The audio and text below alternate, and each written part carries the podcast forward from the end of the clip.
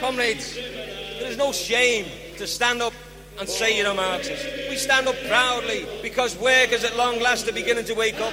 If they're going to stand up and defend our jobs and services, our communities, then there can be no compromise with the bosses. There can be no compromise with this patchy government. There can be no compromise with this system which brutalises people day in and day out. Our banner is the banner of socialism.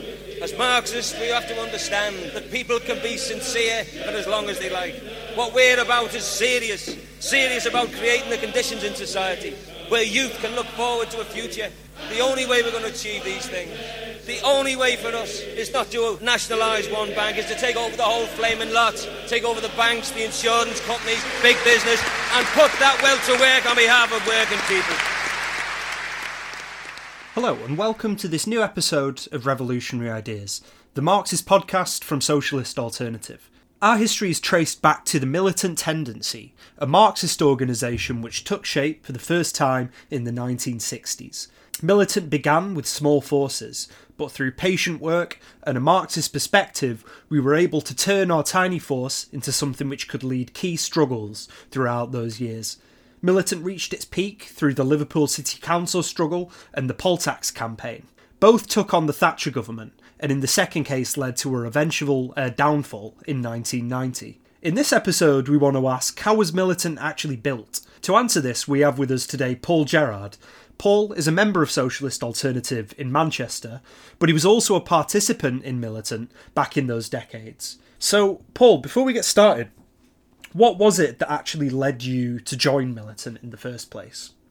Well, I'm nearly 72 this year, Tom, and uh, so uh, when I was 15 in 1966, I joined the local Labour Party, and uh, this was in Leeds, where I was growing up at the time and uh, it turned out to be quite a radical local Labour Party, and um, there were a lot of left wing papers on sale. Uh, there was uh, a, a, thing called Voice of the Unions, uh, Morning Star, we would see sometimes, and uh, Labour Worker, which later became Socialist Worker, and The Militant. So I'd go along every month and buy a couple of these papers every month and um, I liked uh, the militant. I was attracted to the uh, uh, Labour worker or Socialist worker. This was a group called the International Socialists at the time, but um, I know went to some of their meetings, uh, but I preferred the militant. The militant seemed to be serious. They were doing consistent work in the Labour Party. They were very working class orientation. They took their Marxist education very seriously as well. I was 15, 16. I wanted to understand more about Marxism. Uh, people were lending me books by Lenin and, and stuff like that. So that was how I got involved. I didn't actually get recruited until my first year at university in uh, 1969. So that's that's how I came to be a member of Militant.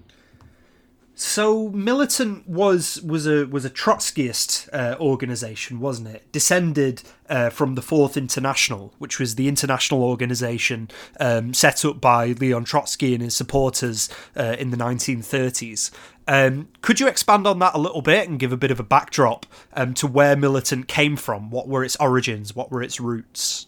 Well, I suppose we'd have to start with the, the Second World War and the Trotskyists in Britain in the course of the war, towards the end of the war, were united. All, all the groups, or many of the groups that you see today, were actually working together in that uh, Trotskyist party, which had, you know, a number of successes. There was a lot of uh, industrial workers joined uh, joined it during the war because um, the the Labour Party and the Communist Party were breaking strikes. Uh, and uh, the Trotskyists were the only people who were supporting uh, the the workers at the time and were leading strikes. But the the Trotskyist movement had a, an enormous problem. Tr- Trotsky had been assassinated in 1940. He'd seen the war. He'd seen what was coming.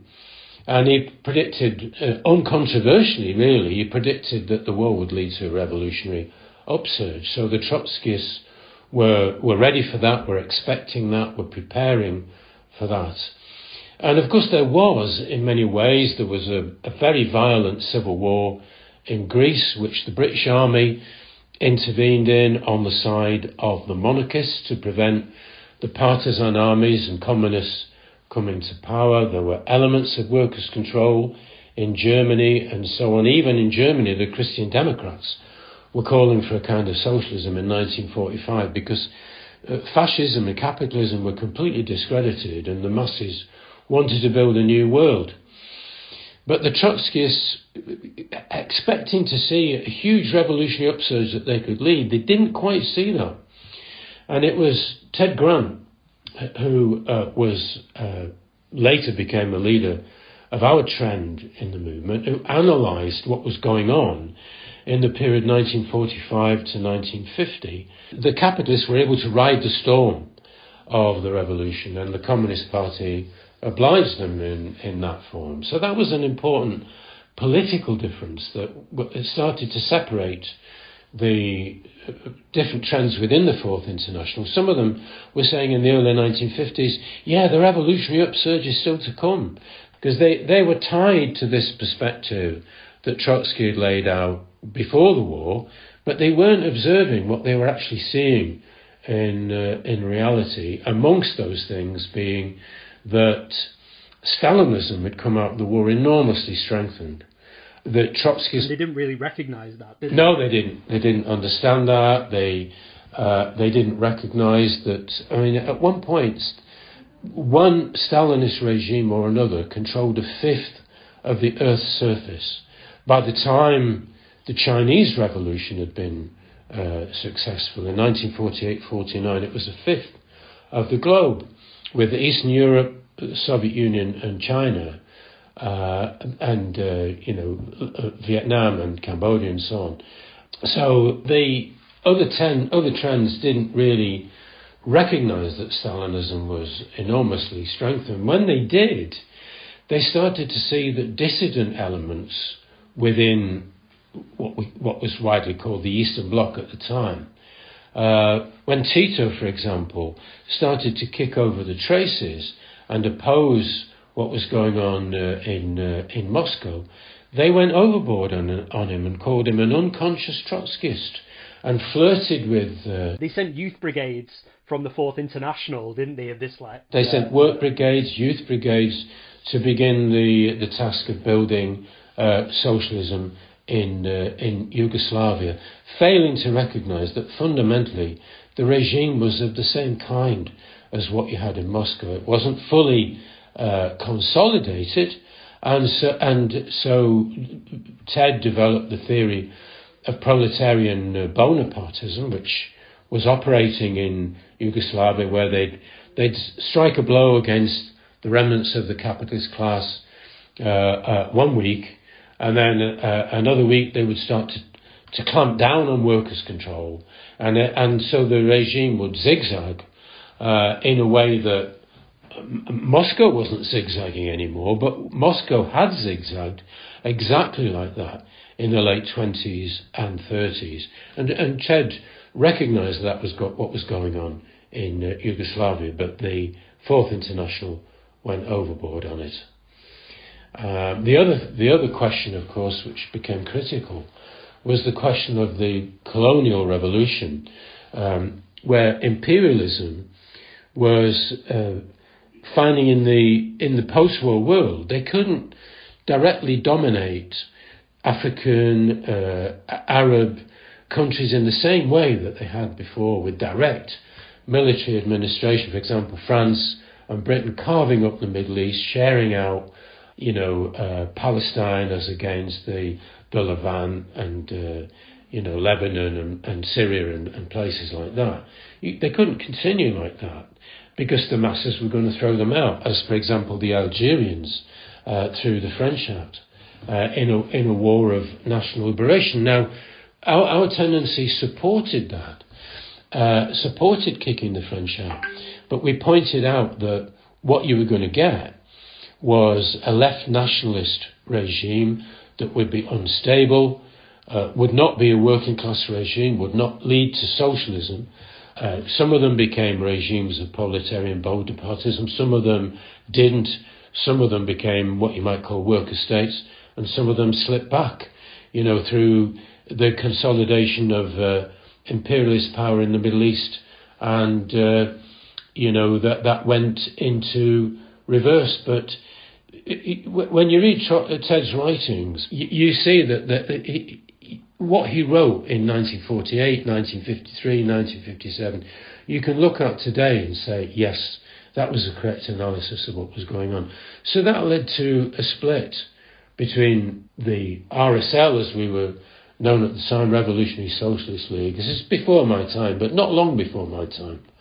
Um, and uh, the Fourth International were cheerleaders really for peasant movements, the RSL always put the emphasis on the working class, even within the uh, colonial countries, the formerly colonial countries, but particularly put the emphasis on the role of the working class in uh, the advanced countries, Europe, uh, uh America, and so on. And uh, the, the, comrades Ted Grant and others took a key document on the question of the colonial revolution to the World Congress in 1965. It wasn't uh, taken note of, it wasn't really uh, debated, they couldn't get it properly debated, and um, that led to the parting of the ways, really. Yeah, well, I, I, suppose what we're really talking about here as well is, is I guess, is that this period where militant was first coming into existence, the 1960s, was not quite the same period as just prolonged crisis um, that we're facing today. There was a post war boom. Um, the system did look somewhat stable, or at least a lot more stable uh, than it looks uh, now, and that meant that Marxists had to navigate that period. I mean, h- how how did militant navigate that um, at the time? Um, and I suppose the the the second question that would come to mind for me would be, um, you know, any any time you Google militant tendency and, and I don't know, read about it on, on, on Wikipedia or wherever, you read that militant was an entryist organization, practiced entry work, um, you know, as an organization within uh, the Labour Party. What, why did militant do that? What were the reasons uh, behind uh, that that particular um, tactic? Yes, I think you're right to draw attention to the question of the the, the post-war boom. It was a very, very different world, the one that I grew up in as a, as a, as a child and as a young uh, teenager. So there was a boom in the economy. There were also new industries coming in, like electronics and plastics, the motor vehicle industry, which didn't really in, exist before the war but came in later. So, uh, I mean, I remember the general election of 1964. I was uh, I was uh, 13, uh, destroying uh, Tory and Lib Dem posters because we were very excited by the prospect of a, a Labour victory in, in 64. It was a period when Labour was still a strong party in the big cities, in the towns. Labour, based on the trade union strength, the trade unions were tremendously powerful at the time. Uh, you, you, can read about the figures of trade union membership in the 50s and the 60s, and it was organically tied to the Labour Party. So this was, you know, the natural place for socialists was in many ways in the Labour Party. And for, for all that they decry it now, uh, all the Trotskyist groups in the 50s fetched up in the Labour Party. Um, so, entrism. Everybody was practicing entrism of one kind or another. The difference with the militant was that we were serious about it and uh, made it into a lasting tactic. It was important to realise that it was a tactic, not a permanent arrangement.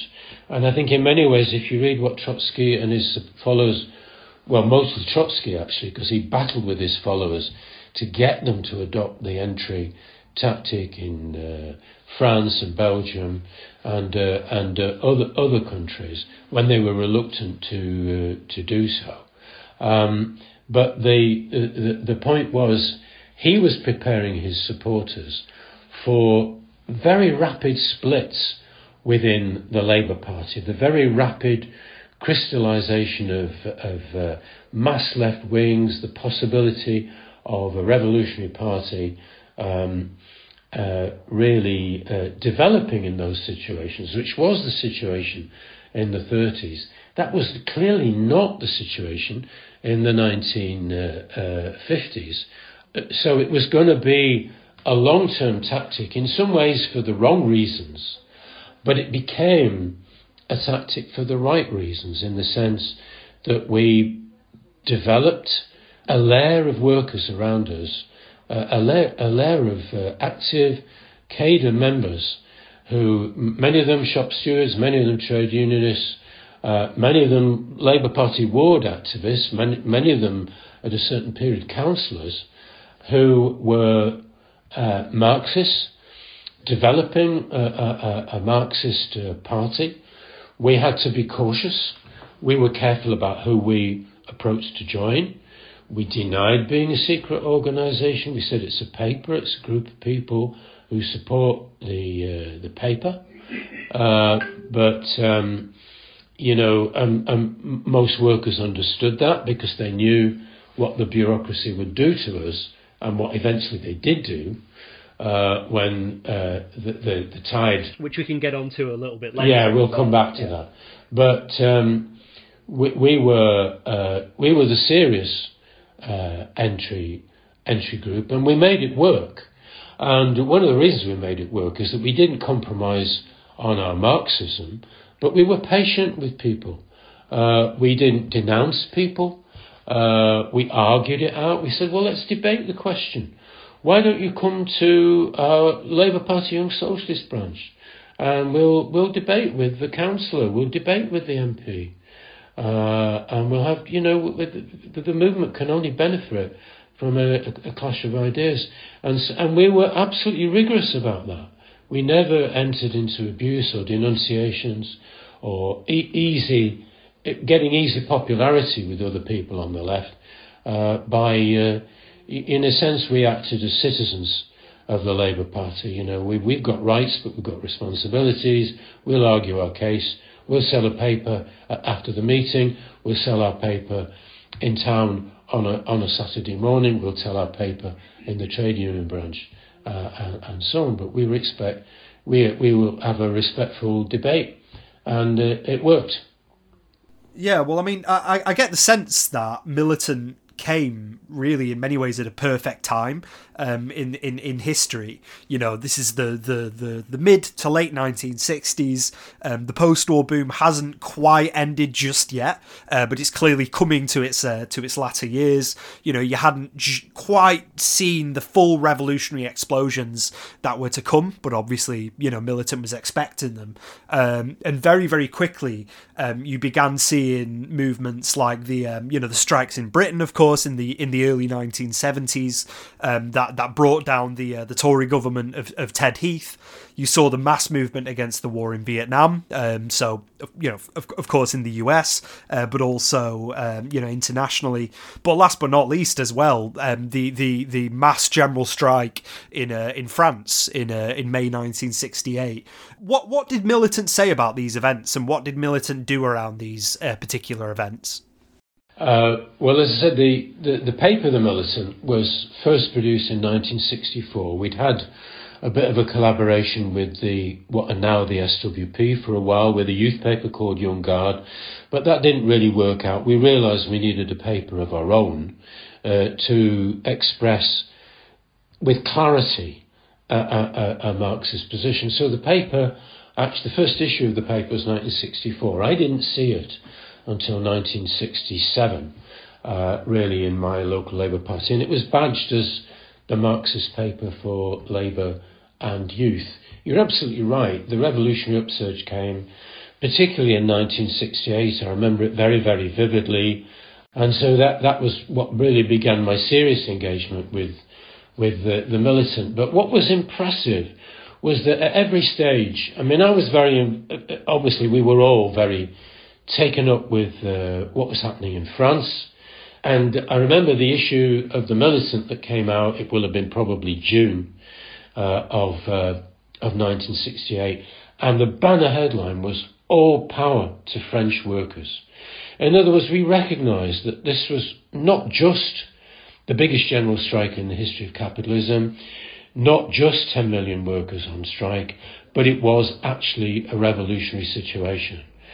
When, even on the basis of rising wages, but of increased oppression within uh, the factories, that was one of the things that the workers complained about the most. The, the Communist Party leaders were saying, we need more money, we need a shorter working week, and they were saying, no, we need to get, we need to get rid of these ba- bastard supervisors and the speed up and and the three shift system. That you know, a lot of there was a lot of that. It was about workers' control. Uh, workers' control, exactly. The workers instituted workers' control, and the Communist Party tried to make it all about getting a better deal for my members. You know, uh, and they wanted to keep the students out of it. The, the, a lot of the left groups in Britain were obsessed. The uh, International Socialist, the International Marxist group were more obsessed with the, the, the student movements and getting people like Daniel Cohn-Bendit over to Britain to speak. We were more interested in what was going on uh, in, in the factories and the crisis this was creating in the Communist Party, which, just as the Labour Party in Britain was the, the big workers' party that a lot of workers looked to, the, the big workers' party in France, of course, was the Communist Party, which controlled trade union federations, had a network of factory branches, cells, big, big among the youth as well, among the student youth. Um, and, uh, you know, we were prepared, you know, we were in the Labour Party and we were selling that in the Labour Party. All parts of French workers. It's a revolutionary situation. You can say no other than that the French workers need to uh, to take power. And then the other issue uh, uh, for me was, of course, the question of uh, Vietnam. You're quite right to mention the Vietnamese Revolution, which was uh, hotting up, and the opposition to the American involvement uh, was uh, was also hotting up, and that was the the big year for demonstrations over Vietnam. What was interesting to me, and I I, I had to adjust to this. Uh, there was an organisation called the Vietnam Solidarity Campaign. They had a, if you like, a, an organisation called Revolutionary Socialist Student Federation, the RSSF, which was open to people at school. And I joined it. I've still got my membership card from the RSSF in uh, 1968. And I remember uh, wearing the Vietnam Solidarity Campaign uh, badge, and, and a, a, militant supporter uh, came up uh, to me and said, "You know, we don't we don't support that." Uh, because it's uh, it's it supports the Stalinist leadership of the of the Vietnamese. They support Ho Chi Minh, and I looked into it and I found that yes, they did. There was an idealization and idolization as well of Ho Chi Minh mm. as the. They chanted his name, didn't they? Yeah, yeah. The ho Ho Ho Chi Minh chant. Ho Ho yeah. Ho Chi Minh was the big chant on all the big demos, and uh, I we refrained from chanting that because it was it was about worship of the uh, individual, worship of. It was it was direct from the Stalinist playbook, if you like. Just like Stalin was was uh, uh, supposedly revered by uh, in the in the days of the, the the Soviet Union, the cult of personality. That was the phrase I'm, i was looking for. Mm. And um, well, what what was our program around the the Vietnamese good, Revolution? Good, good question. I mean, the the only things I ever saw in our paper and uh, as adverts for a militant readers meeting were the question of self-determination for the Vietnamese people. In other words, it's, this is a popular revolution. It's a war of uh, national liberation which has turned into uh, a, a, revolution, and also victory to the Vietnamese Revolution. We never ever put Ho Chi Minh in our paper, victory to Ho Chi Minh, or, or, or, or even victory to the NLF, actually. We, we said, no, it's not about the NLF, which actually were a bunch of Stalinists. And Ho Chi Minh, a lot of people don't realise this, but I've read about it a little bit at the time and I've read a lot more since. Um, uh, there is a, there is a book about the history of the Trotskyist movement in uh, Vietnam, which was quite powerful, actually, in uh, particularly in Saigon, which is now Ho Chi Minh City, but was in South uh, Vietnam during the course of the war. And before the war, there were brewery workers and dock workers and tram drivers and all sorts of people in trade unions that were associated with the Trotskyist movement. Uh, and Ho Chi Minh literally butchered the leaders, butchered the Trotskyist leaders. Now, if I'm a Trotskyist, I'm not going to do, go on the demonstration shouting the name of somebody who butchered my comrades 20 years ago. Because that was, that was the case. This was 1968. Ho Chi Minh butchered them in 1948. Uh, so we draw a line in the sand on that question, supported the demos, went with our own banners, our own slogans, our own paper, and, uh, and so on. During this period, uh, 69 in particular, um, the government uh, uh, deployed troops to Northern Ireland. This was the period of the Troubles, the uh, legitimate demands of the Catholic population for civil rights, for an end to gerrymandering, for uh, democratic representation, for uh, uh, right to be considered for council housing, uh, rights to, you know, all sorts of rights that the, the, the, the British government uh, traditionally denied them, that the unionists in uh, Ulster traditionally denied them, and, and a movement led by people like uh, Eamonn McCann, uh, a movement for democratic rights, and our, uh, uh, our comrades were involved in that movement and supported it, particularly at one stage the, the, bog, the Bogside, the Catholic area in, um, in Derry, was, was occupied. It was a, it was a no-go area for the uh, Ulster Police, the Ulster Defence Regiment, the British troops when they were called in. And uh, we argued for a workers' defence force, and that was that went on the front page of our paper. No support for British troops for a workers' defence force. In other words, for a defence force based on the trade union movement that could bring together Catholic and Protestant workers. And uh, also subsequently, then, when, as people will know, there was a massacre of 13 uh, uh, Catholic youth, um, we, we came out with the headline, This, Derry, this was murder. So we didn't pull any punches in what we said in our paper, but we argued from a Marxist perspective, whereas, you know, some of the ultra left groups would be saying, oh, support the terror campaign to keep the British out of Northern Ireland. Uh, in other words, focusing on the military struggle, which actually wasn't going to end up getting rid of the British. Uh, and, uh, you know, something that we pointed out years in advance, this, the, the military struggle will behead a layer of the best of Catholic youth. They will be arrested, they will be imprisoned, they will be shot, be wounded, whatever, and uh, lost to the movement. We argued if you get rid of the British troops, what are you going to replace them with? And that had to be the self organisation of the working class. Okay, so I think we can change gears a little bit now and kind of talk about the initiatives that, that Militant took in this period. You know, we, we, we've talked a lot about what Militant, you know, said, you know, why we said the things we did um, around those, um, you know, events and those, you know, uh, revolutionary explosions you were talking about. But, you know, what did we actually do? I mean, in particular, we focused a lot of our time in those years um, aiming our work at, at youth, didn't we? And, can, yeah, I mean, how was that conducted? How was that carried out? Uh, the two big things I can remember from that period were a campaign against racism and uh, a campaign in support of Spanish young socialists. And I'd like to talk about both of those really. Uh, in 1974, um, we began a campaign against racism. And that was the first national labour movement campaign that there'd been really since the Second World War. And of course, this was in the name, it wasn't in the name of militant, but it was in the name of the Labour Party Young Socialists, in which we had a, a, a majority. Um, the Labour Party Young Socialists had, uh, we'd won a political majority in the Labour Party Young Socialists in about 1971, 72. I can't remember exactly.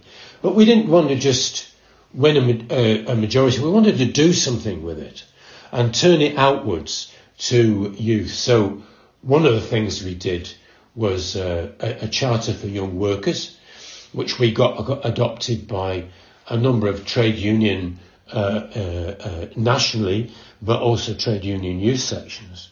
But I think the most innovative work in some ways was the the work we did against racism. It was 1974, and we organised this national campaign so that it led up to a national demonstration against racism, which was actually held in Bradford. One of the reasons it was held in Bradford was because there was a very large Asian population, uh, British Asian population, and we were arguing that in, there was a sense in which it was a campaign against oppression because what we argued was that a lot of these workers were paid less than white workers, particularly in the textile industry, uh, that, that barely exists now in Britain, but at the time it was a very powerful force in the northwest of England and in Yorkshire.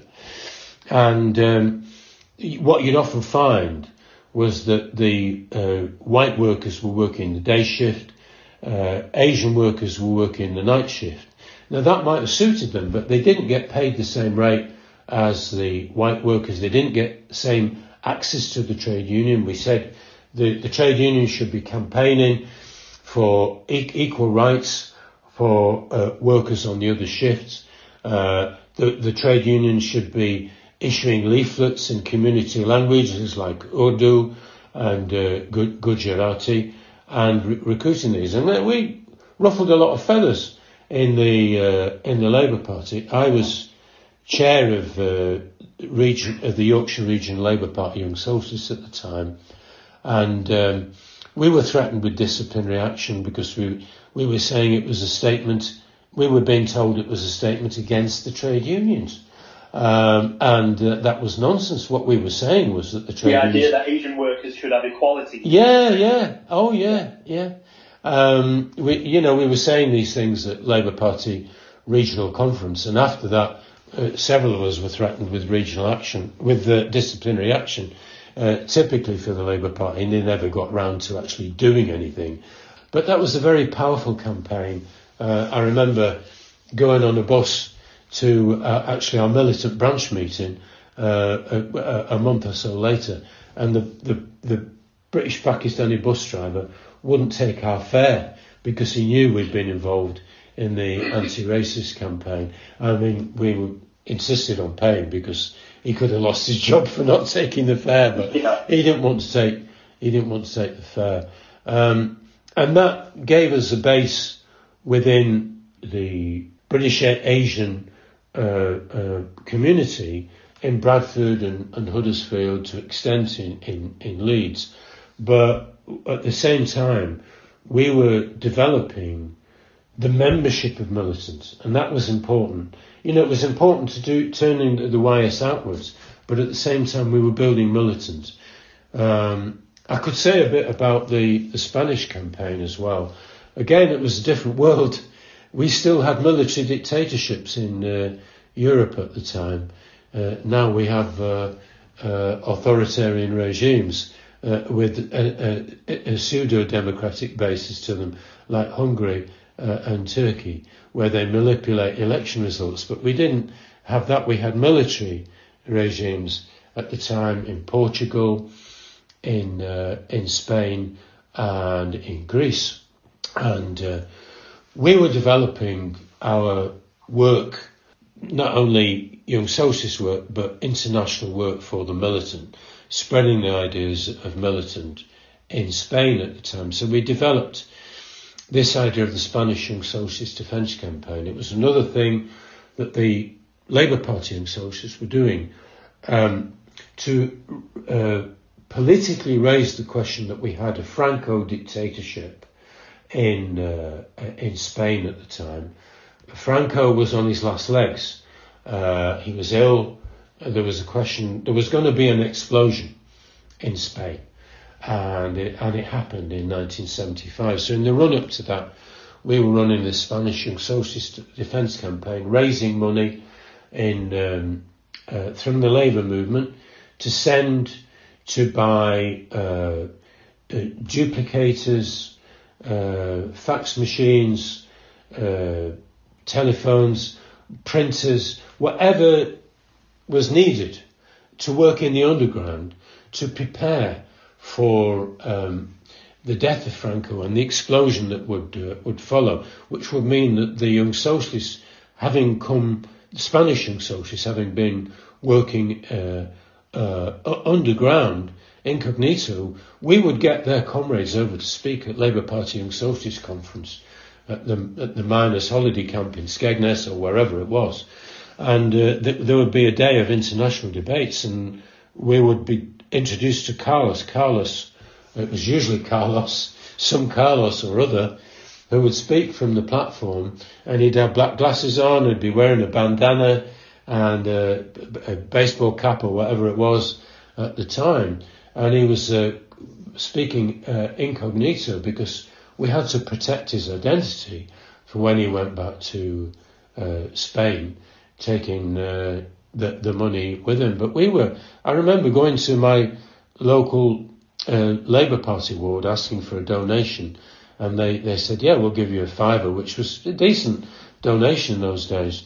And the ward secretary, uh, he didn't say anything, but the ward secretary took it to his engineering union branch as well.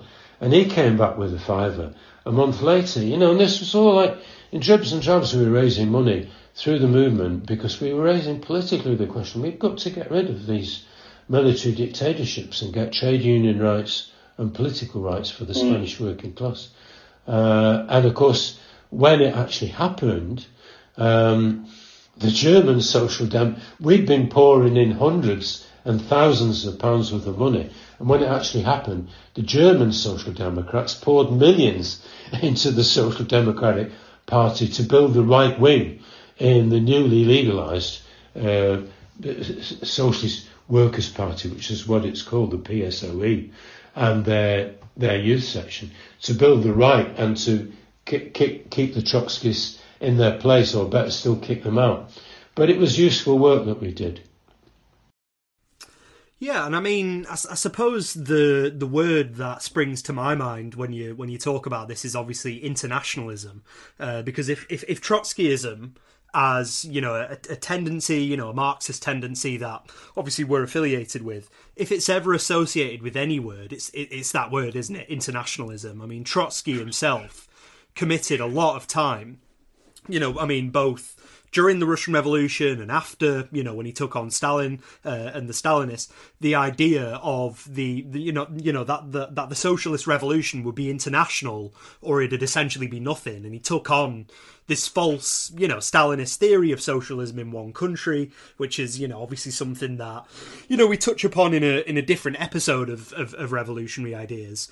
Um, but that was because Marxists recognised at the time and still obviously you know recognized today um, that the working class is only going to be able to successfully struggle to get rid of capitalism and replace it with socialism um, if it's on an international scale. And i think the important thing that i suppose you know i'll let, I'll let you expand upon and, and i think that you're already kind of talking about is um, for isa today internationalism isn't just kind of like something in, th- in, in in theory. It's not just a nice thing that we write in a, in an article. Oh, we're internationalists. It's something that you have to kind of, in a way, you know, as much as you can, sort of live and breathe. You know, as as as you build a socialist and a Marxist organization.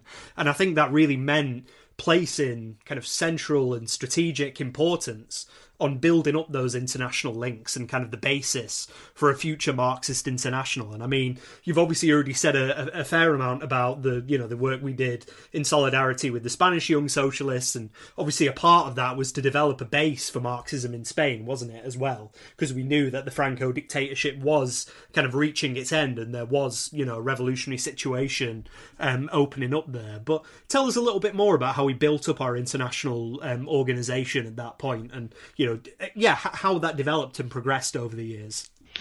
Well, the the support and effective political control that we had of the Labour Party Young Socialists gave us an important avenue internationally, uh, particularly to Europe, but to other countries as well. And uh, so there was a body called the International Union of Socialist Youth, which was the youth organisation of the Social Democrat or uh, International, which was associated with the Labour Party.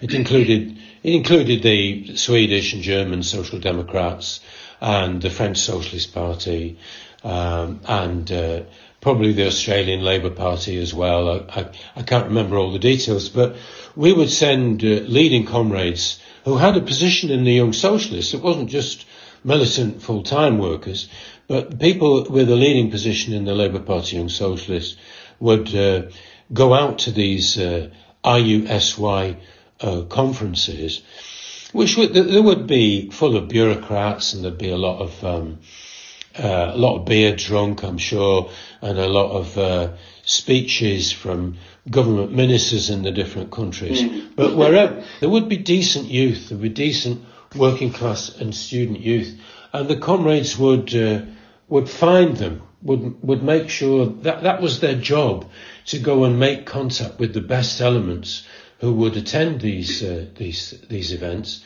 and so I think in many ways, in relation to Sweden, uh, Germany, Belgium, probably other uh, uh, countries, the, the the first comrades that, that would associate with the militant would be probably youth comrades associated with the socialist youth movement in that in that in that country. And uh, in, you're absolutely right to stress uh, internationalism. I probably should have said this first because it, it was going through my mind. Internationalism is in the DNA of Trotskyists. And it isn't necessarily in other people's DNA. I mean, most reformists think in terms of, well, how can we control government in this country? And if we get the reins of power in this country, we might be able to collaborate with uh, similar thinking governments abroad. But then if they're Tory or Conservative or Christian Democrat governments, that will be difficult, won't it? So they, they, they usually don't see beyond the nose on their faces, the reformists.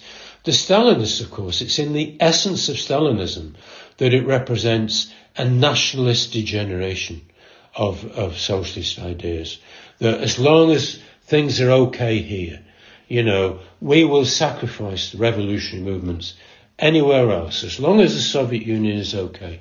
And of course, it didn't spread world socialism, and in, in the event, it actually collapsed in itself. But if you're a Trotskyist, being an, an internationalist is, is your lifeblood. So uh, we, we were always out to build sections in other countries. In the 70s, we built a section in America. We built a section in uh, South Africa. There was a section built in Russia. I think the China Hong Kong section came a little bit later.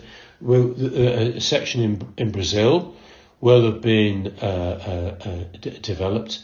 And what was important was not, it, it, wasn't just, as you said, Tom, it wasn't just about holiday speechifying, nor was it just about sentimental attachment to uh, uh, like thinking uh, individuals and groups at the other side of the globe.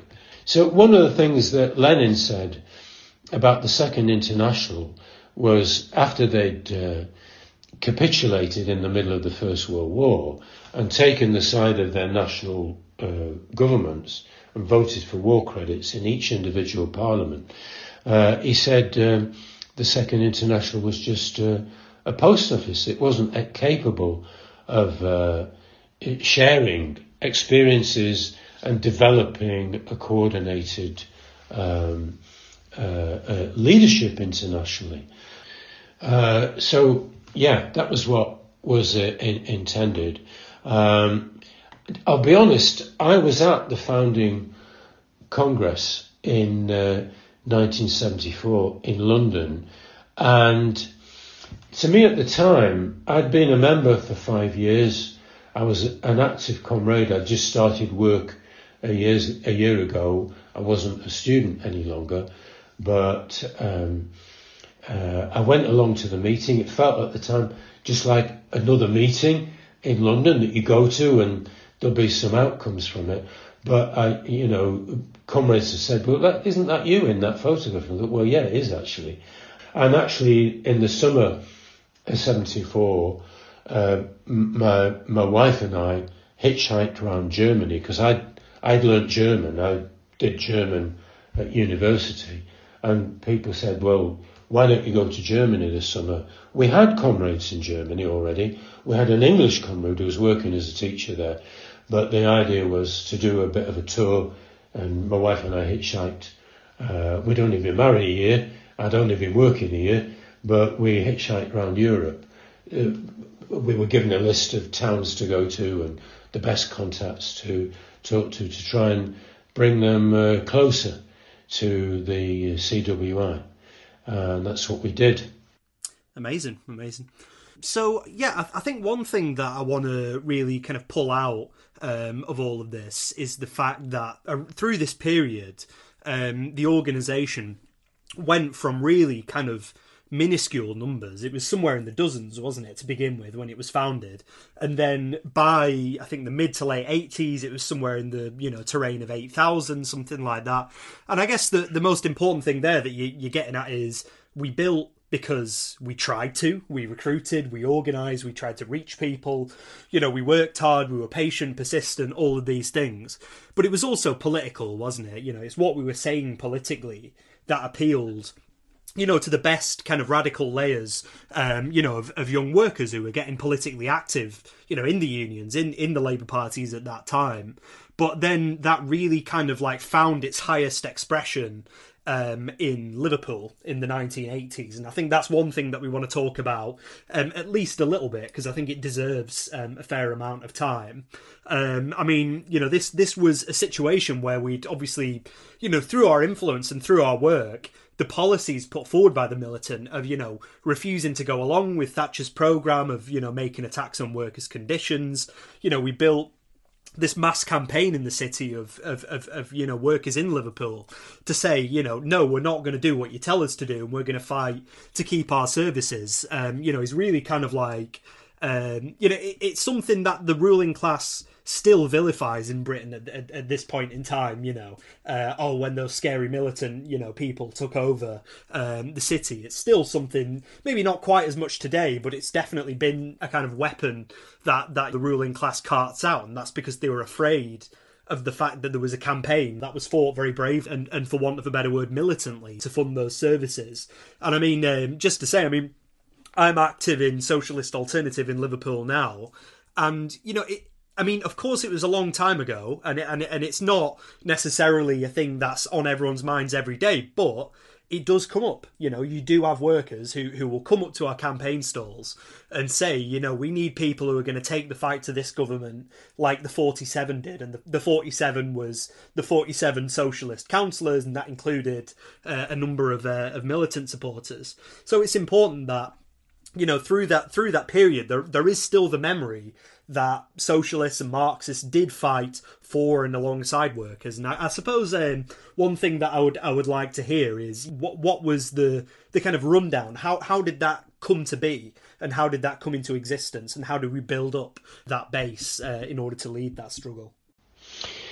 Yeah, I think you're right to lay emphasis on the, the struggle in, in Liverpool. It was a huge, huge event of national significance, even international significance.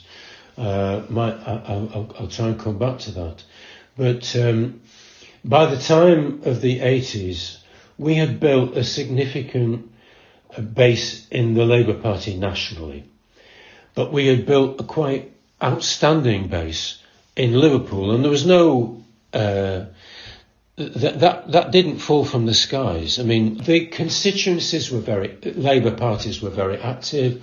The trade union movement was very powerful, and they had managed to hang on to in Liverpool, despite the aims of the Labour bureaucracy to separate um, the Labour Party from the trade union movement, because they knew, as we did, that any crisis affecting the working class would uh, make itself felt through the trade through the trade union movement into the Labour Party. So the right wing had always tried to separate them, but they'd managed to retain what they called the Liverpool District Labour Party, which had delegates from uh, every ward, every uh, trade union branch, uh, every constituency party. It was a real uh, assembly of the labour and trade union movement in Liverpool. A very powerful, authoritative body. At the, in the, in the, at the height of the struggle, it had 500 people uh, attending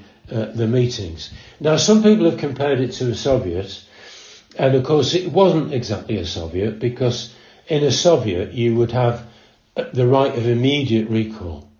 Uh, these were people who were elected on a on an annual basis. Uh, obviously, they could be renewed. You know, if uh, if there was a crisis in a particular ward or trade union branch, and they would be being renewed all the time as annual general meetings were coming up. And you'd be able to say, well, it's moving to the left, but it might be moving to the left over a period of months rather than moving to the left over a, a couple of days, which is what would happen in a, in a Soviet. So it was still, if you like, tied to the monthly uh, schedule of the trade union and Labour Party uh, organisations. But nevertheless, it was a very powerful and representative uh, body. And all the decisions of the council, the Labour Council, during that period kept being referred back. And they were the driving force for the, uh, for the campaign. The, the, the, the really important thing about it was they said to, because they had an authoritative body for the working class, they said, well, would you support rate rises? And the body said, no, we don't support rate rises. Would, do you support rent rises? No, we don't support rent rises either.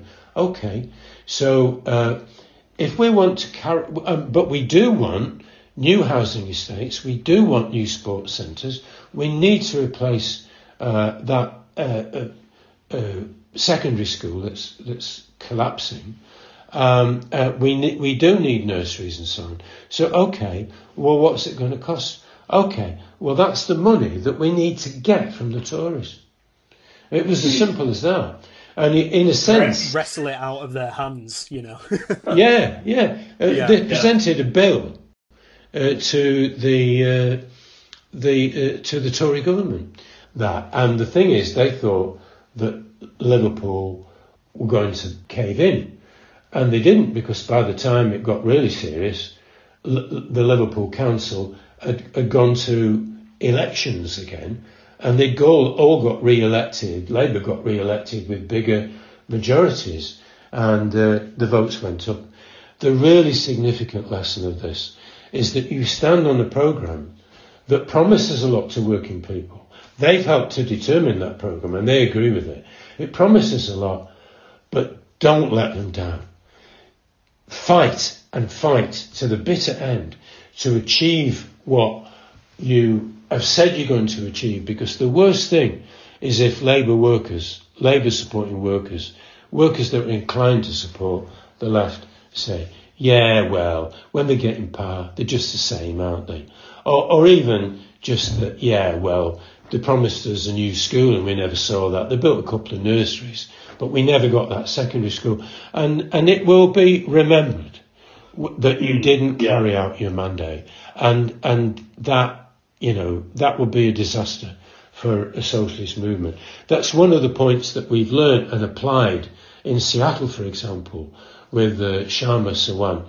Uh, uh, promise what you intend to deliver and deliver what you've promised fundamental lesson. Yeah, and, and deliver it by building a movement as well. That's that's the key thing is saying, you know, we, we will fight together for this. You know, it's not that you elect me and I I, I deliver I hand this down, you know, like a god to you. It's we will organise a mass campaign and we'll and we'll fight side by side. Well, that was the thing about Liverpool. They didn't just go down to uh, Liverpool and uh, bang on the door of number 10, although they did do those things because that's what workers would expect to see that on the telly. But they organised region, effectively Merseyside regional general strikes and periodically brought the whole uh, council workforce uh, uh, out.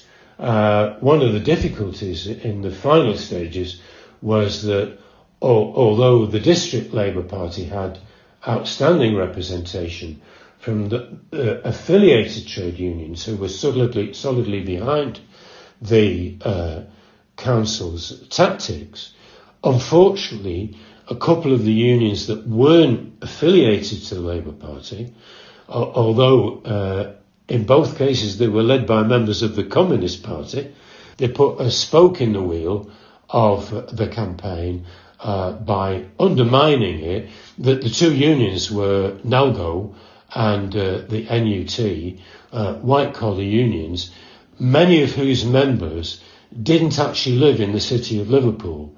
Obviously, teachers live all over the place. They were coming in from Ormskirk and, you know, uh, Southport and, and the Wirral and places like that to work in Liverpool. So they didn't have a direct stake in the maintenance and development of services there.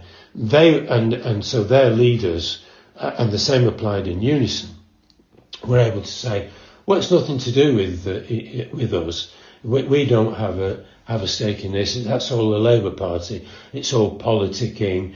Uh, I don't know why they can't do a deal with the Tory government anyway. Why are our members being being called out in action by just in solidarity with unions like the GMB or, or, or Unite, uh, or T&G as it would have been in those days. And, and they were able to put a spoke in the wheel of the, the campaign. And that was part of the reason why, uh, you know, ultimately uh, it, it, it, failed. And, uh, you know, the, the leading good comrades, many good comrades, many in the militant and many not in the militant, got surcharged the movement said, well, it's on us now. Uh, we can't see people lose their houses. A lot of people got blacklisted. Uh, some people left the area to seek work uh, elsewhere. Mm. But we weren't prepared to see uh, people lose their houses because of the, the, the personal debt, and, and the debt was paid by the movement. So, what can you tell me about the struggle against the poll tax then? The, the struggle that actually, you know, in, in a way did bring down Thatcher in the sense that it triggered her resignation. What, what role did Militant play in that? Well, the first thing to understand about the poll tax is, is what it was. Effectively, it wasn't the first time there'd been a poll tax. That's why there was a word for it. Uh, poll, poll taxes went right back to the Middle Ages, and you can say in many ways it was a, a medieval or a feudal uh, approach to uh, local taxation. It was effectively a, a, head tax. It was a tax that took no account of individual, individual wealth or, or income. Uh, it was uh, a, a, tax on uh, the number of individuals. You paid the tax on the basis of the number of individuals uh, that pay that lived in uh, a, a, particular house. Uh, the the the argument at the time, I remember the the phraseology was a, a, a, duke and a dustman will pay the same. We probably use wouldn't use the word dustman uh, nowadays. We'd say refuse collector, although I think a lot of them will freely own up to being called bin men and they might describe themselves as bin men. But uh, a duke and, and, a dustman pay the same. So you can see what a grossly unfair uh, uh, tax it would be. No account of wealth, no account of income. You're, uh, uh, uh you, you, you meet the, the mirror test, you're alive and breathing, so you, this is what you pay to support local services. And it was outrageous. And everybody in the labour movement was opposed to it. But we, uh, all the trade union conferences and labour conferences said this is a terrible, iniquitous uh, tax. And the first act of an incoming Labour government will be to oppose it. And we said, yeah, but what are we going to do about it now? And so we yeah. argued for, for non-payment, uh, don't pay, don't collect. We uh, argued that the local authority uh, trade unions shouldn't uh, collect it. Uh, that largely meant NALGO in those days as uh, local government, and there were there were flurries of activity by left-wing NALGO branches to argue uh, uh, banning work on the uh, the poll tax. We'll do everything else the council asks us to do, but we're not going to collect. We're not going to send out summonses and uh, and and so on. But that you know that didn't that didn't amount to too much. Um, and then um, there began to be a movement not to pay. But that didn't come from nowhere. It, it came partly because the, they did a trial run of the poll tax in Scotland, and our militant comrades up there gave them a very uh, a good run for their money. Scotland was the guinea pig, uh, and they should have learned their lesson from the introduction of the poll tax in um, in Scotland because our comrades were busy organising people on the uh, estates, uh, particularly uh, you know the social housing, where there was a huge, uh, obviously, reservoir of people who, you know, uh, a family, maybe two adults and two teenage children, uh, maybe only one wage coming in, and you've got to find the the poll tax four times over. So the, the comrades in Scotland developed this idea of bailiff busters. The first thing that happens is if you don't pay, uh, the, the, the, council uh, orders a, a bailiff's company to come and seize your assets in lieu of your, your council tax. So the big, the, the, the poll tax. So the big thing is to stop them getting into the house. And basically in Scotland, they did a really good job of tracing who were the bailiffs, what were the registration of the vehicles that they were going to come on estates with, uh, basically chase them off the estate. If they come and knock on somebody's door, put 20 people outside the door, very uncomfortable for the bailiffs, making it clear to the family that you're going to defend them. Don't let them in. You've got rights. That was another thing, making sure people knew what their legal rights were. And um, then uh, chasing the bailiffs off the estate. If you were unable to do that, then uh, and that was particularly the case when it came to the rest of Britain. Uh, people would get summoned to the local uh, the local court, and uh, so you'd have hundreds of people being summoned on the same day because what they wanted to do was uh, nod them all through uh, and each each individual case would take like 30 seconds. So the trick was to make each case last as long as possible. So you'd have hundreds of people outside, and you couldn't process them in a day. And so uh, uh, there was a lot of training available through the militant. Uh, there was a lot of individual militant full timers who were acting as individual, what called McKenzie's friends to advise people and to go into court with them and try and uh, spin out what uh, each individual case. So, um, uh, just a, as an example, when you go to court, you, you get called, you go and, and, stand there in a particular place, and they check your identity, and they they were using a particular form of words and said a complaint has been uh, laid against you for non-payment of the uh, of the poll tax. So a, a, comrade might say, "A complaint? What complaint's this? Who's been complaining against me? I want you can't make a complaint in this court without saying, uh, g- giving the name, because I might want to complain about them, you know." And you ma- make up some argument. Uh, there were loads of other arguments that you could use to try and spin out an individual case, and uh, we basically fouled up the uh, the courts for weeks on end. And, and in the end, that led to a, a, non-payment campaign that actually, I think it was about 18 million, wasn't it, who didn't actually pay their poll tax, and that and, and Thatcher herself did have to recognise that it was the mass campaigns, the demonstrations, and so on that kind of. Um, I mean, gave her the final knockout of power in a sense, wasn't it? It was, yes. I mean, we're talking. This was a massive, massive thing. I mean, it had its own there was a life to the anti-poll tax federations. I mean, there'd be an anti-poll tax federation on a local estate. There'd be a federation in a town. There'd be re- there were regional bodies. Uh, there was a national body. I remember throughout the, the, uh, the each each regional body, the the militant was in a majority, with the exception for the southwest. I remember there was an anarchist, I think, who uh, he was quite a good bloke, but he just wasn't militant. He was a, a good fighter, but he he was in the the southwest region. But all the other regions, uh, um, it was a majority of militant supporters who, who were elected to the the, the federation. And the reason was we were the people who threw everything at it. Uh, other other people who talked about uh, non-payment. I mean, the the most shame shameful one really is the question of the Socialist Workers' Party, because they said initially they'd support a non-payment campaign, but then Tony, Cliff came up with this famous statement that it wouldn't work because if you don't get if you don't pay your fare, you just get thrown off the bus. Well, what he meant was if you if you don't pay uh, the the poll tax, you'll get thrown in jail. Well, that's actually what happened, you know, uh, and it happened with a number of our comrades who were prepared to do that.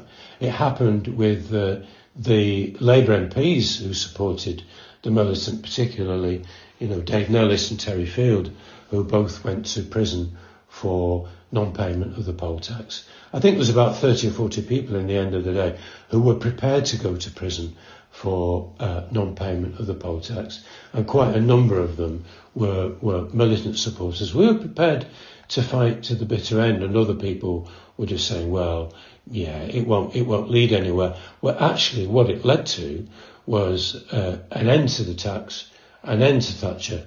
Uh, we couldn't quite manage getting rid of the Tory government, that would have been three out of three. That would have been brilliant. But it was a fantastic campaign. A, a strong two out of three, yeah. Um, so, um, just to move us on, then, uh, I, I, guess um, one thought that's been springing up in, in my mind is I would imagine for some maybe first time listeners to this podcast or you know people who've just gotten in touch with socialist alternative even some people who might have joined recently and have, have, have gotten actively involved in socialist alternative the idea that the Labour Party would be a place where you could build a Marxist organisation. Can I mean it can feel very alien, can't it? You know, you look at Starmer's Labour um, today and just the extent to which he's tried to destroy every kind of remnant um, of the left, but also you know what Labour ended up as in the late nineties. You know, Bla- um, you know Tony Blair, Gordon Brown, New Labour. Um, that that was a conscious thing that the Labour right developed, wasn't it? And when we were talking about you know building these mass campaigns, um, you know spreading socialist policies and socialist ideas through the Labour movement, we didn't do it without our opponents, did we? We did it in the face of massive opposition, both from the Tories. I mean, obviously it'd be from the Tories uh, because you know they're opposed to socialists, but also from the Labour right. And in the end, that led to basically a campaign to try and drive um, our forces out of the Labour Party, didn't didn't it? And yeah, I mean, how, how did that happen? T- tell us a little bit about that. Um, I think in some ways this may be uh, a personal experience, but I mean, we fought expulsions for years and years and years. The editorial board of the militant, who were easily identifiable, um, they were expelled. I think it was in 1983. Um, uh, nobody tried to expel me. I was selling the uh, the militant uh, in uh, our local Labour Party, um, and uh, in my union branch as well, the the NUT. Uh, so in a sense, they thought that by beheading the editorial board, that might do the job, but it, it didn't really make any difference because they were still uh, uh, producing the militant every week, and we were still selling it in our Labour parties. There were attempts in some individual Labour parties to uh, uh, attack people, but I never heard of that uh, around uh, the Manchester area, uh, not until much later, and I'll have to explain what happened there. Um, I think the, the the turning point, really, in many ways, came around about 1990 because the the movement over the the poll tax and the movement over Liverpool had, were coming to an end. The Liverpool movement had, in a sense, been defeated, but there were, although there were major gains which are still there in terms of that secondary school, those housing estates, etc., and the, if you like, live on in the folk memory of the, the Liverpool working class. I've met lads in, in Liverpool who've said, "Oh yeah, my mum was was involved in all that," you know. back in the 80s, back in Liverpool. Uh, but so you, you, you had that. That was coming to an end. You'd also had um, the the poll tax that had, that had ended much more successfully with an end to uh, the, uh, uh, the, the tax and to Thatcher. And that period of 90, we had a, a very significant base in Liverpool still, and the question is what we were going to do with it. And um, the general tide in the Labour Party was turning against the left in that period. Uh, Tony Blair was leader of the party. He was um, shaping to get rid of Clause 4, which was the clause that um, promised a system of nationalisation and social ownership. And um, so we, we knew that the writing was on the wall, but we were continuing to build within the Labour Party. Um, I think this is the personal bit. I think in many ways the poll tax uh, laid bare the, uh, the, the, the, the cleavage line within the Labour Party between Labour councillors on the one hand who were uh, trying to deliver services but were, were prepared to work with whatever crumbs they got from a Tory government. And the working class and the left in the Labour Party, and particularly ourselves, were saying, no, you should be fighting back against the Tories. See what Liverpool did, see what they achieved. And that, you were never going to be able to get, uh, for a, a lengthy period of time, get over that division between the people who put the interests of the working class first and the people who wanted to administer social services under capitalism. So they'd been screaming at us when the anti-poll tax campaign was active. We were putting resolutions at constituency parties saying, uh, don't collect it, uh, don't uh, uh, uh imprison people, don't take people to court for non-payment, you know, this sort of thing. And we had Labour leaders who'd previously been on the left saying, uh, we can't possibly do that. We'll have no income coming in from the tax. We will have to cut social services and so on. So you, you can't square that circle uh, for for very long. If they weren't prepared to fight to uh, to do what Liverpool had done, then uh, the, the the battle lines were drawn in the Labour Party, and it came to the crunch in Liverpool really when uh, we uh, gathered our forces. Some of the commoners were still councillors, they were in a minor- minority position on the council. And uh, so we gathered our forces and said, we said we were real Labour. And uh, we stood against the Labour Party, if you like, on a programme of we need to be doing what, what the council uh, uh, did and achieved, and we need to be doing more of that. And so we ended up in the Walton by-election when Eric Heffer who'd, who'd previously stormed off the platform at Labour Party conference when Kinnock attacked uh, Militant from the platform. Um, and he, he, you know, there might have been issues that we weren't aware of, but uh, uh, uh as far as we were concerned, Eric Heffer was supporting our comrades. And um, he unfortunately uh, died, and that raised then the question of uh, who would replace him. So he'd been a Labour MP and solidly on the left and an ally of ours for literally decades. So uh, obviously comrades put themselves forward, uh, or we were pushed forward, uh, didn't didn't get the selection, and then were pushed forward to say, well, we should stand against some right wing uh, against Peter Kilfoyle, who was a right wing creature that the Labour Party uh, appointed, and um, I think the comrades felt they had to stand. So we felt we had to support that. I was, me and everybody else in the militant were going over to Liverpool on weekends to uh, support the comrades. Lesley Mahmood standing for real Labour in Walton, uh, as against Peter Kilfoyle for Labour. Uh, we went over at weekends to support them. And I remember on the on the election day itself on Thursday, uh, got out of work at four o'clock, drove straight over to Liverpool, worked there, uh, knocking up, uh, leaflets in, public meetings to mobilise people to vote, mainly knocking up, right up to nine o'clock. Went to the social, got a very disappointing result, standing against Labour, uh, for real Labour, a couple of thousand votes.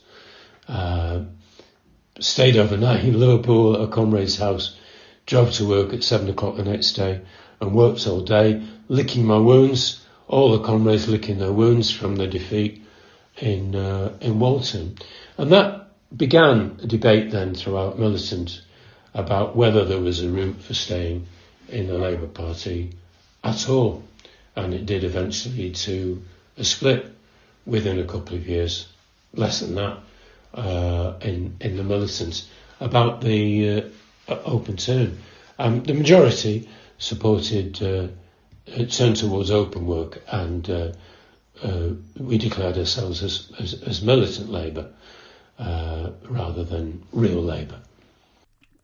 And yeah, so obviously that opened up uh, a very difficult period, really, didn't it? Because at the same time that these debates were breaking out and militant, you know, moved towards doing open work, you know, departed from the Labour Party uh, and so on. Uh, around this same time, obviously, Stalinism collapsed, and that very much had obviously, you know, th- th- this impact of kind of. Uh, massively throwing back consciousness and this idea that there could be an alternative to capitalism and really it was you know, I mean, of course, I wasn't around at the time. I was, I was, you know, born in 1997, so this is all very much, you know, before my time. But it, it, it from when I when I hear people, um, you know, comrades and members of Socialist Alternative talking about that period, it very much felt like we were kind of swimming against the stream, you know, so to speak, through that period. And obviously, it's a credit to everyone who remained involved and remained, um, you know, committed to those ideas. Um, and I think that's one of the key things to kind of take out of this.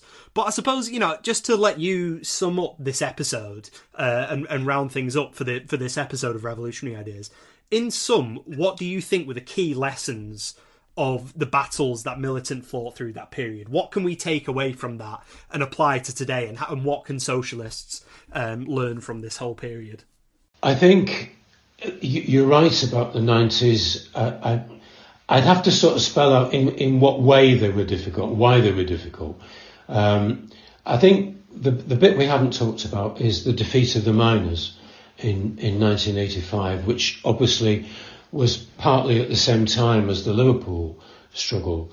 What miners had been beaten before. Miners were beaten in 1926, and then they came back in the 70s and won two victories against Tory governments. But in the in the 1985, the miners were beaten, and they were snuffed out. The miners disappeared. The industry closed down, and the sense that the labour movement had those big battalions disappeared. Um, you mentioned also the collapse of the uh, uh, Soviet Union. Uh, I don't think anybody realised at the time the significance uh, of that. And of course, we as Trotskyists, part of the reason why we didn't realise the significance at the time was because we had no illusions in the Soviet Union. We had expected a political revolution.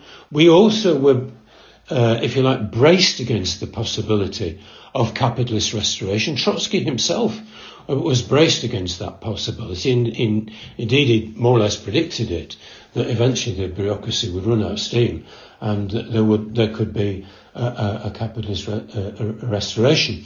Uh, so we had no illusions, but what we didn't recognise was the significance of the model of the Soviet Union. And uh, perhaps we should have realised that better because Ted Grant had analysed better than anybody else what happened in the colonial revolution. We talked about that earlier on.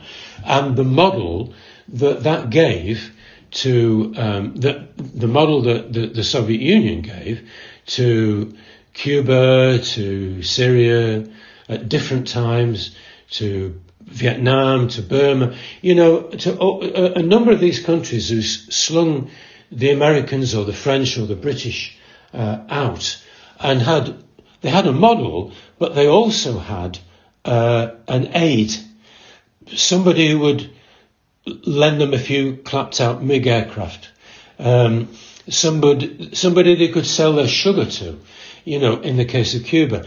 So they had that, but what we didn't realise was that that provided an alternative model for many left-thinking workers and and you know students and uh, uh, uh, throughout the globe that it looked at that point. You know, if you remember the, the, the Wall Street Journal came out with the headline "We won," and it really looked as if that's it.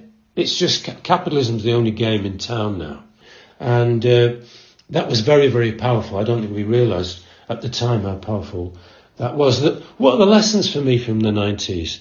Um, I share with you, Tom, admiration for the comrades who have, have stuck with it or, or found their way back into the movement. For a lot of people, Corbynism gave people a, a, a bit of a, a lift and, and, a, and a way back into the movement. For me, the lessons are, and I'll, I'll sum up now, you've got to stick to your guns. Stick to your guns. Marxism is all we've got as a way of understanding the world. And we have to stick with Marxism both as a method and as, if you like, a set of conclusions about what we need to do. But I think the other side of it, um, but this applies particularly to the 90s and coming out of them, patience, to be patient with people, but it's a revolutionary patience, uh, I, I think. Trotsky talked about the importance of removing obstacles, and I think we do need to think in terms of removing obstacles. If there's a financial obstacle, we need to raise money. If it's hard to get to a picket line, we need to find somebody with a car. We need to remove all those physical obstacles. But when it comes to the barriers in people's heads, we can't rush those fences because we'll come a cropper. And we've always been patient, we still are patient with people.